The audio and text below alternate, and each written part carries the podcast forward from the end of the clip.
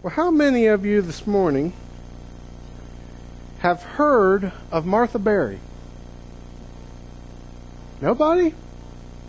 Well, I was counting on that. Because I'm going to tell you a little bit about Martha Berry. She was a lady who had, I guess you could say, a vision. Her vision was to help needy children. She started a school for poor children. She had no money, no building, no books. Not much of anything. Well, she had a dream. And one day, she approached Mr. Henry Ford. Yes, the Mr. Henry Ford. And asked for a donation for. Mr. Ford reached into his pocket and he pulled out a dime and handed it to her. Now, if you were in that situation, what would you have thought? Would you have been offended? Most people would, wouldn't they? Here's this multi-millionaire. And all he can spare is a dime? Well, Mrs. Berry took that dime. She took that dime and bought several packets of seeds. She planted a garden. She took the crop that she raised, sold it, and bought more seeds. And after doing this four or five or six times, she had enough money to buy an old building. She went back to Mr. Ford. She said, Mr. Ford, look what your dime has done. And he was so impressed with this woman that he donated the sum of one million dollars to the Berry School as it's known today. the question I have for you this morning is what will you do with what God has given you? What will you do with what God has given you? I hope every single person sitting in this room realizes that you can make a difference in the future kingdom of God. You can. Each one of you can make a difference. A huge difference.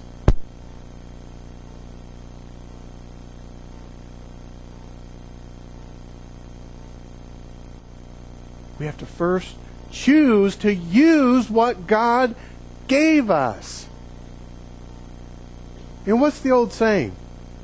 That, what is it, 20% of the people in the church do 80% of the work? Isn't that the old saying?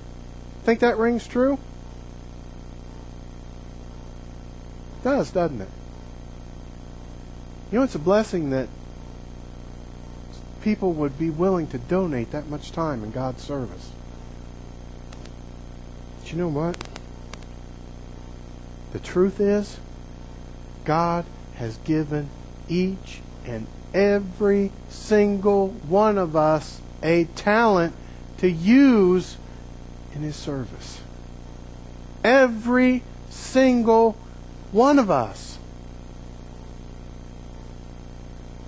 You know, have you ever sat and wondered what the church would be like every single person used their talent that God gave them in God's service?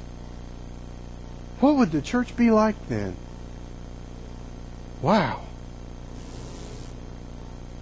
Think about that. It's an amazing thing to think about.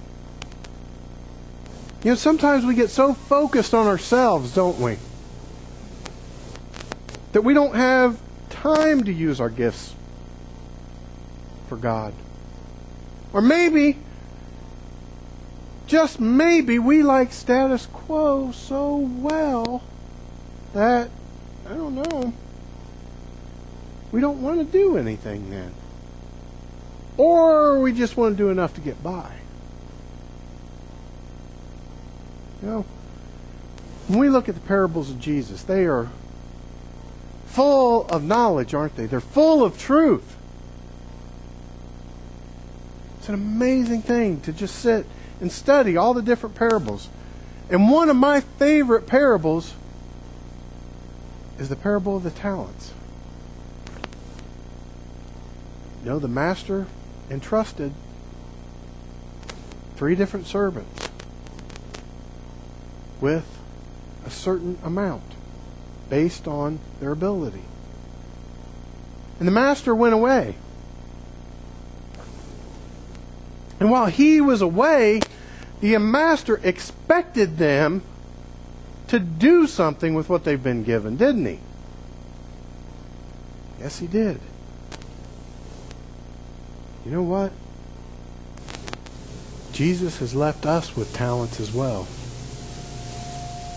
He's left us with talents. And He expects us to do something with them.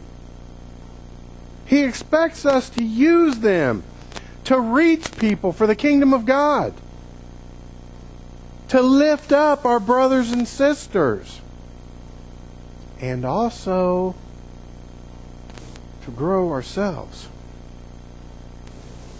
Do you think Jesus would leave us with the Great Commission go into all the world, baptizing them in my name, and just leave us helpless to do it? No. He gave us everything that we need to carry out that commission that we've been commanded to do. It's my suggestion today, this morning, right now, that we move beyond the status quo. That we move beyond, we leave behind our laziness or our complacency and use what God has given us. You know, sometimes we we kind of view doing work for God as kind of an option, don't we? Well, truth is, not an option. If you want salvation, if you want eternal life in God's kingdom, guess what? It's not an option. It's not an option at all. Christianity is not a religion where you simply join and you just kind of stay a part of. It's not a spectator religion. It's a religion that every true member has to participate in. What gifts has God given you? What has He given you? And are you using these gifts appropriately? Turn with me over to Matthew chapter 25. we're going to start here in verse 14 and we're going to read the whole parable of the talents. We're going to read clear down through verse 30. Matthew 25, verse 14 says, For it is just like a man about to go on a journey who called his own slaves and entrusted his possessions to them. To one he gave five talents, to another two, and another one, each according to his own ability. And he went on his journey. Immediately the one who had received the five talents went and traded with him and gained five more. In the same manner, the one who had received the two talents gained two more. But he who received the one talent went away and dug a hole in the ground and hid his master's money. Now, after a long time, the master of those slaves came and settled accounts with them. The one who had received the five talents came up and brought five more talents, saying, Master, you have entrusted five talents to me. See, I've gained five more.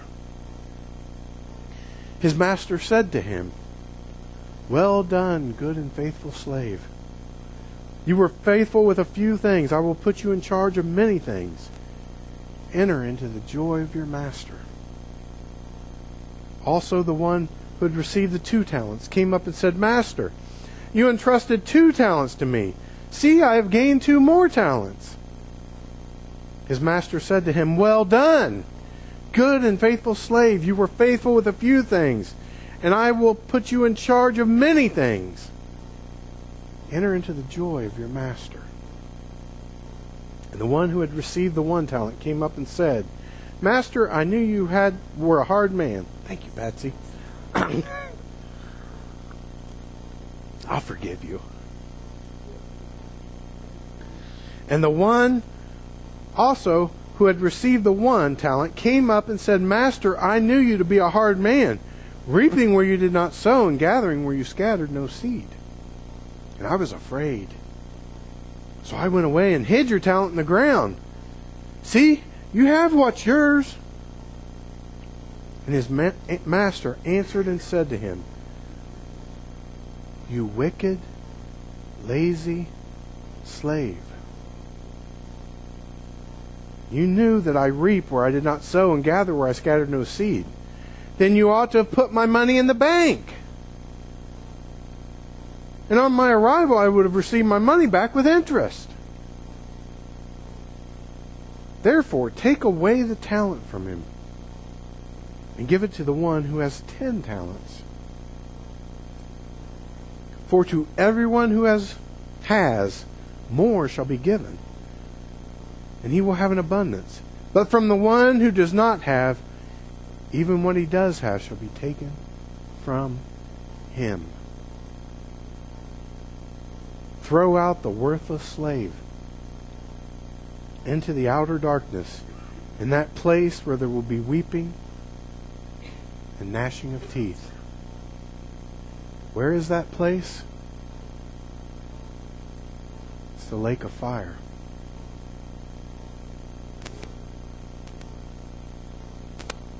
We've all been given gifts. All of us. You know, I am a firm believer that every single Christian is given something to help them fulfill God's great commission. The one that Jesus passed to us. The question is what gifts has God given you? What gifts has He given you to use? It's difficult sometimes, isn't it? To find out what area you're gifted in. I mean, it's not so easy. Sherry, incredibly gifted in playing the piano.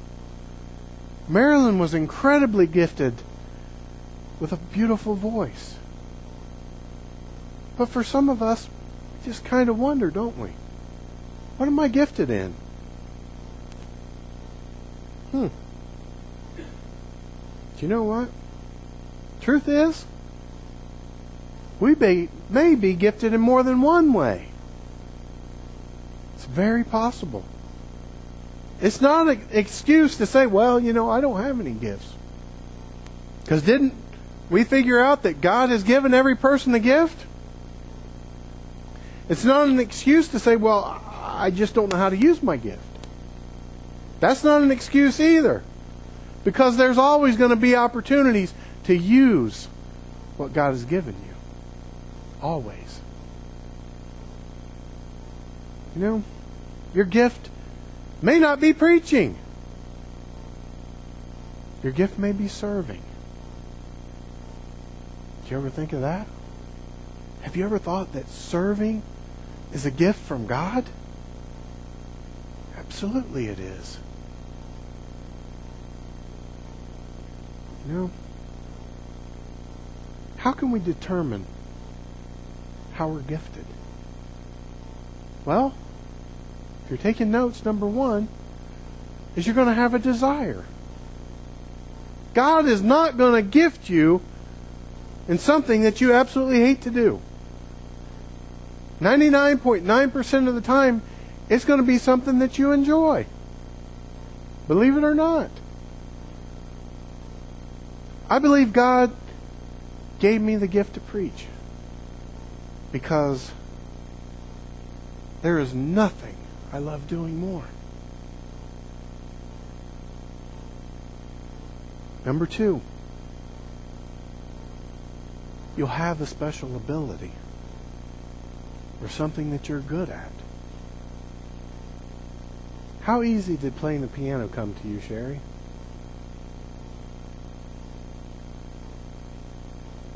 Years of practice, didn't it? Sometimes we have to work at what we're good at. I have to practice preaching all the time to get better at it. Sherry has to work practicing her piano to get better at it. Give you a prime example from Aaron. Aaron was asked to be, well, to help out a team from Sydney. The high school Sydney coach came to my wife and asked if Aaron would play for them because they desperately needed players. Well, Aaron agreed.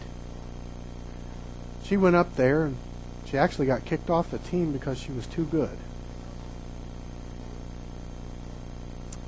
The other pitcher, the other pitcher that they had, complained that, well, I won't get any better if Aaron's pitching all the time.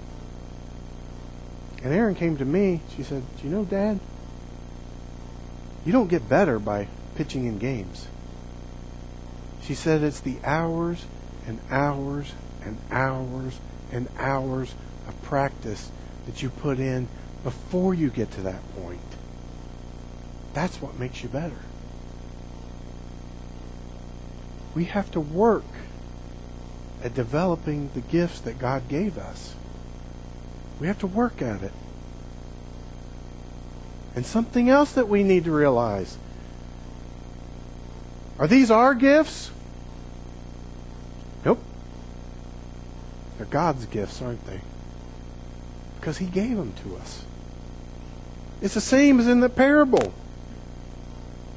The master left and entrusted his servants with talents, and he expected them to multiply them.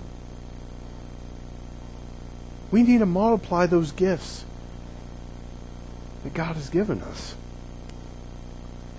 so that each and every one of us work to bring people into His family. If we don't, who will? I can answer that easily. Has anybody ever heard the name N.T. Wright? Bishop of Durham? The number one theologian in the world? Guess what? When you get home, get on your computer. Look up. Do a quick search. N.T. Wright. Read some of the things that he's written. You'll be amazed. Because guess what? Guess where he thinks God's kingdom's going to be? Right here on this earth. Hmm. Anybody ever heard the name Colin Brown? Number one theologian, Fuller Institute. Anybody ever heard of Fuller Theological Institute? It's the number one theological institute in the world. He and Anthony regularly discuss.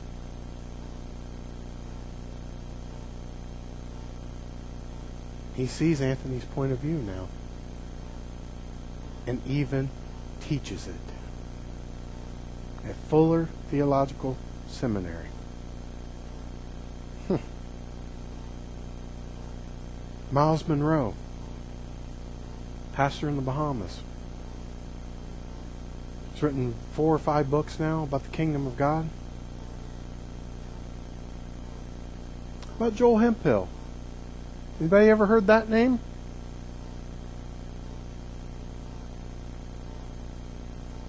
He's doing amazing things.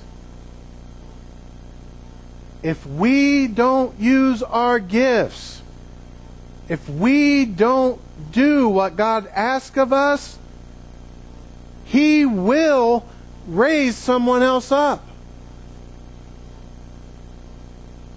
Is God's plan going to be thwarted just because we won't do what He asks? I don't think so. If we won't do it, God will raise someone else up that will. That's how God works. We have to take the initiative. We have to use those gifts. Because we're not our own, are we? How many of you were bought with the blood of Jesus Christ? You're not your own anymore. You were bought at a price. And we have a duty to serve our great God. You know, let me put it to you like this. How many of you, when you're buying a gift for someone, when you're picking out a gift for a special someone, a maid, or parents, or friends, family, whoever, when you're in there shopping for them, you're saying, and I know they wouldn't use that. That'd be up there on the shelf gaining dust. That's what I'm going to give them. No! When you give someone a gift, you expect them to use it, don't you? You think God's any different? When He gives you a gift, He expects you to use it. You know, we've all got different gifts, don't we? Why is that? Well, if you were listening close to Jane read this morning, she gave you the answer in Romans chapter 12 and verse 6. Paul wrote, Since we have gifts that differ according to the grace given us, each of us is to exercise them accordingly if prophecy, according to the proportion of his faith. God chose different gifts to give to different people. He can choose to do that, can he? You going to argue with God? I guarantee you you'll lose. Be just like arguing with your wife. You're going to lose.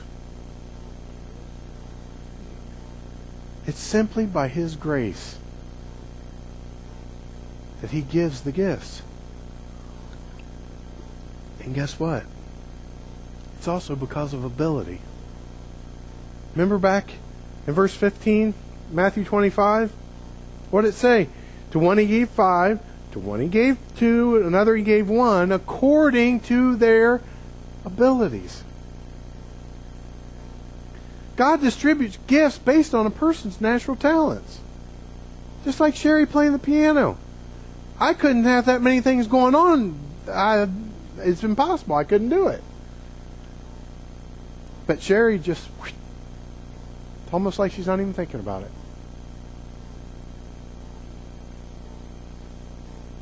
And we don't have any right to complain about what God's given us.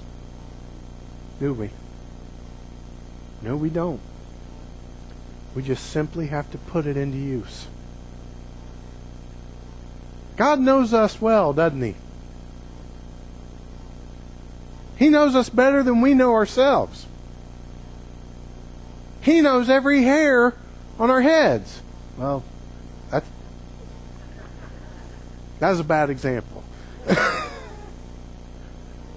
I know He knows every hair on my head. I almost know every hair on my head. But you know, the amazing thing is, God will reward those that use their talents. I love the words the master said to the servant. Remember those words in Matthew 25? You've been faithful with a few things. Put you in charge of many things. Come, enter the joy of your master. Those are the words we're going to hear. If we're faithful with what God's given us. If we're faithful with what God's given to us, we're looking forward to the return of our master, aren't we? We can't wait for our master to return. But if we're not faithful, are we looking forward to that day? We're not, are we? Hmm. You know, there's so many promises for the faithful. Over in 1 Peter 5, elders are promised a crown of glory that will never fade away. Over in James, overcomers are promised a crown of life. Over and over and over again to the churches of Revelation, Jesus says, To him who overcomes, I will. All those promises.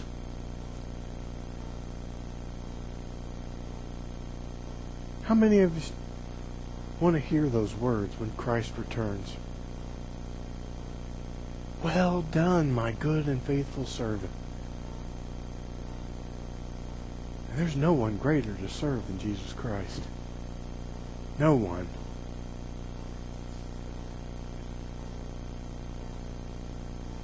But you know, as I wrote this sermon, something kind of hit me. Something that I had never thought about before. You know, God expects us to do something with what we've been given, doesn't He? And He's promised us rewards. But guess what? Those rewards are not based on success, are they? They're based on faithfulness, not on success. God doesn't call us all to success but to simply be faithful. How many of you have been frustrated when you've shared the message with other people? God didn't call us to success. He called us to faithfully proclaim that message. That's what He called us to. Our Master is going to return. He's been away for a long time now. I just pray that we're going to be faithful doing what we're using. But, I gave you the good news first this time. He's also going to punish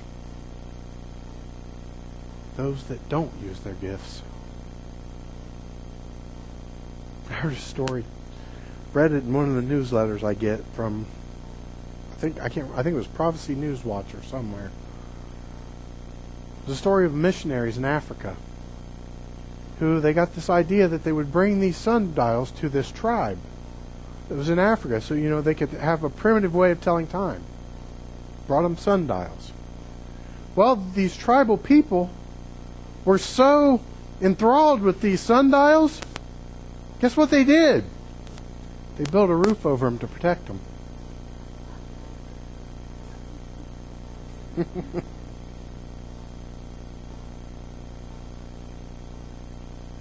There's something today that's blocking what God's given you. If we're not using them, we're as useless as a sundial covered by a roof. We're just like a car whose motor's stuck in neutral. Vroom, vroom. Boy, that engine sounds good, doesn't it? Lights work, the horn works good. Radio, wow, best stereo there is. There's only one problem. We're not going anywhere. And that's what it's like if we're not using what God's given us. and more than that, we can actually lose our gifts. Verse 28. What did the master say? Therefore, take away the talent from him and give it to the one who has ten talents. If we don't use them, they'll be taken from us. We can't expect to just sit back and do nothing and still have the gifts that God gave us. Doesn't work that way. And the most severe punishment is losing our life. Not just this physical flesh and blood life. I'm talking about eternal life. We can lose our eternal life. There is no such thing as a Christian that does nothing. There's no such thing.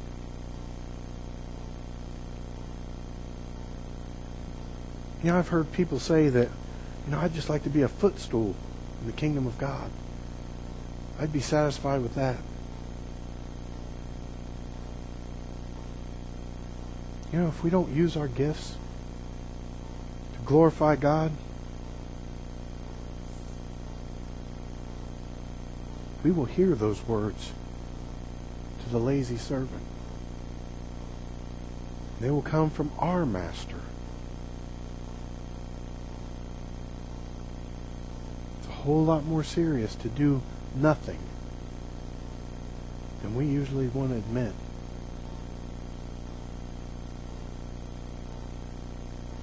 What does the Bible say? To him who is entrusted with much, much will be required. Have we been entrusted with much? You better believe we have. You better believe we have.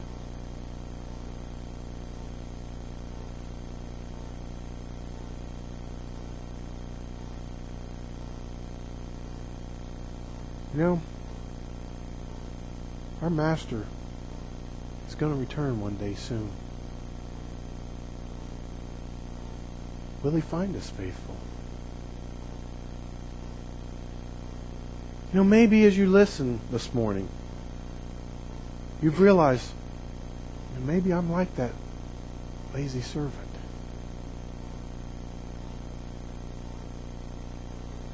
Guess what? You're in luck. The master's still away. You've still got time. But I believe that time is drawing close.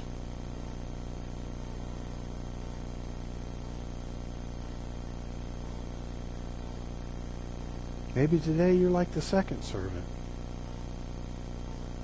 who did good work and was blessed for it. And maybe you want more responsibility so that you can do more for God.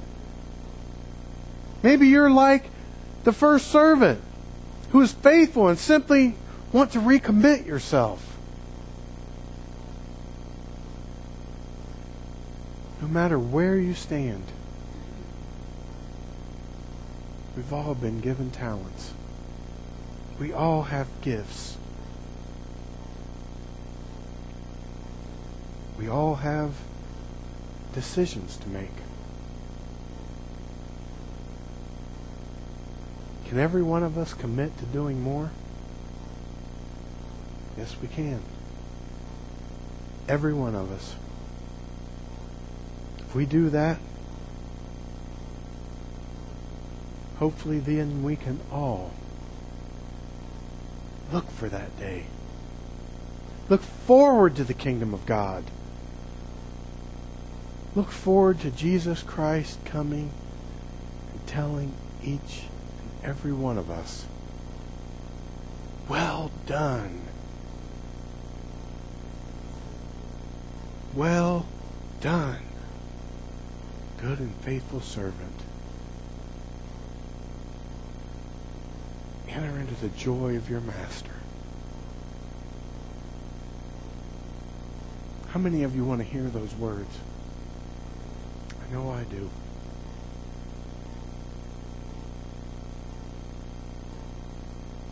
Because it's a long road ahead of us, isn't it?